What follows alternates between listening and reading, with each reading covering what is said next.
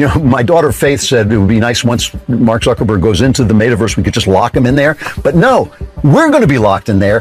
He's going to be outside because he's going to be gathering the money and the information that he can sell about us that is going to make him richer and richer and more and more free while we become less and less real. And that is something that all the powerful people want. They want us to have relationships online so we don't bother them with the relationships, with real relationships that make, cause us to make demands. They want us to be free in the metaverse because they don't want us to be free in the real world where they get we get in the way of their power and their profits.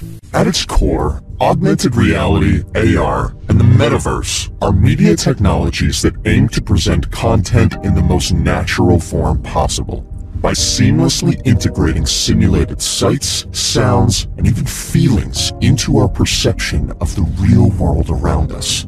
This means A R, more than any form of media to date, has the potential to alter our sense of reality, distorting how we interpret our direct daily experiences.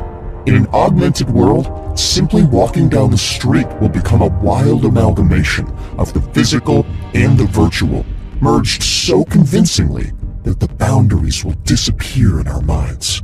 Our surroundings will become filled with persons, places, objects, and activities that don't actually exist, and yet they will seem deeply authentic to us. Let's face it, we find ourselves in a society where countless layers of technology exist between each of us and our daily lives, moderating our access to news and information, mediating our relationships with family and friends, filtering our impressions of products and services, and even influencing our acceptance of basic facts. We now live mediated lives, all of us depending more and more on the corporations that provide and maintain the intervening layers. And when those layers are used to manipulate us, the industry does not view it as misuse, but as marketing. And this is not just being used to peddle products, but to disseminate untruths and promote social division. The fact is, we now live in dangerous times, and A R has the potential to amplify the dangers to levels we have never seen. Imagine walking down the street in your hometown, casually glancing at people you pass on the sidewalk. It is much like today, except floating over the heads of every person you see are big glowing bubbles of information. Maybe the intention is innocent, allowing people to share their hobbies and interests with everyone around them. Now, imagine that third parties can inject their own content, possibly as a paid filter layer that only certain people can see. And they use that layer to tag individuals with bold, flashing words like alcoholic, or immigrant, or atheist, or racist, or even less charged words like Democrat or Republican. Those who are tagged may not even know that others can see them that way. The virtual overlays could easily be designed to amplify political division, ostracize certain groups, even drive hatred and mistrust. Will this really make the world a better place? Or will it take the polarized and confrontational culture that has emerged online and spray it across the real world? Now imagine you work behind a retail counter. A R will change how you size up your customers. That is because personal data will float all around them, showing you their tastes and interests, their spending habits, the type of car they drive, the size of their house, even their gross annual income. It would have been unthinkable decades ago to imagine corporations having access to such information. But these days, we accept it as the price of being consumers in a digital world. With A R, personal information will follow us everywhere, exposing our behaviors and reducing our privacy. Will this make the world a better place? I don't think so. And yet this is where we are headed. Over the last decade, the abuse of media technologies has made us all vulnerable to distortions and misinformation, from fake news and deep fakes to botnets and troll farms. These dangers are insidious, But at least we can turn off our phones or step away from our screens and have authentic real-world experiences, face-to-face, that aren't filtered through corporate databases and manipulated by intelligent algorithms. With the rise of A R, this last bastion of reliable reality could completely disappear. And when that happens, it will only exacerbate the social divisions that threaten us.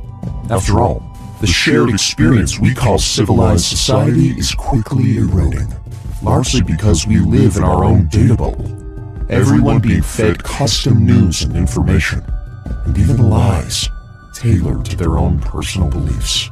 This reinforces our biases and entrenches our opinions. But today, we can at least enter a public space and have some level of shared experience in a common reality. With A R, that too will be lost. When you walk down a street in an augmented world, you will see a city filled with content that reinforces your personal views, deceiving you into believing that everyone thinks the way you do. When I walked down that same street, I could see vastly different content, promoting inverse views that make me believe opposite things about the very same citizens of the very same town. Consider the tragedy of homelessness. There will be those who choose not to see this problem for political reasons. Their A R headsets generating virtual blinders, hiding soup kitchens and homeless shelters behind virtual walls, much like construction sites are hidden in today's world. There will be others who choose not to see fertility clinics, or gun stores, or whatever else the prevailing political forces encourage them to reality block. At the same time, consider the impact on the poorest members of society. If a family cannot afford A R hardware, they will live in a world where critical content is completely invisible to them. And no, you won't just take off your A R glasses or pop out your contacts to avoid these problems. Why not? Because faster than any of us can imagine, we will become thoroughly dependent on the virtual layers of information projected all around us. It will feel no more optional than internet access feels optional today. You won't unplug your A R system, because doing so will make important aspects of your surroundings inaccessible to you, putting you at a disadvantage socially, economically, and intellectually. The fact is, the technologies we adopt in the name of convenience rarely remain optional, not when they are integrated into our lives as broadly as A R will be. Don't get me wrong, A R has the power to enrich our lives in wonderful ways.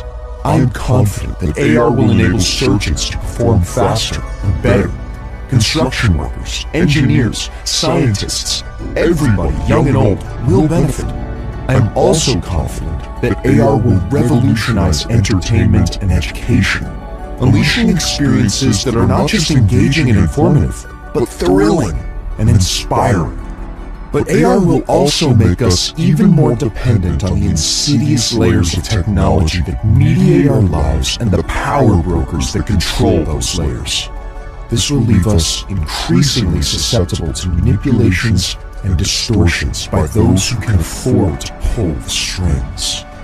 If we're not careful now, A R could easily be used to fracture society, pushing us from our own information bubbles into our own custom realities, further entrenching our views and cementing our divisions, even when we are standing face to face with others in what feels like the public sphere. Being an optimist, I still believe A R can be a force for good, making the world a magical place and expanding what it means to be human. But to protect against the potential dangers, we need to proceed carefully and thoughtfully, anticipating the problems that could corrupt what should be an uplifting technology. If we've learned anything from the unexpected evils of social media, it is that good intentions are not enough to prevent systems from being deployed with serious structural problems. And once those structural problems are in place, it is extremely difficult to undo the damage. This means the proponents of A R need to get things right the first time.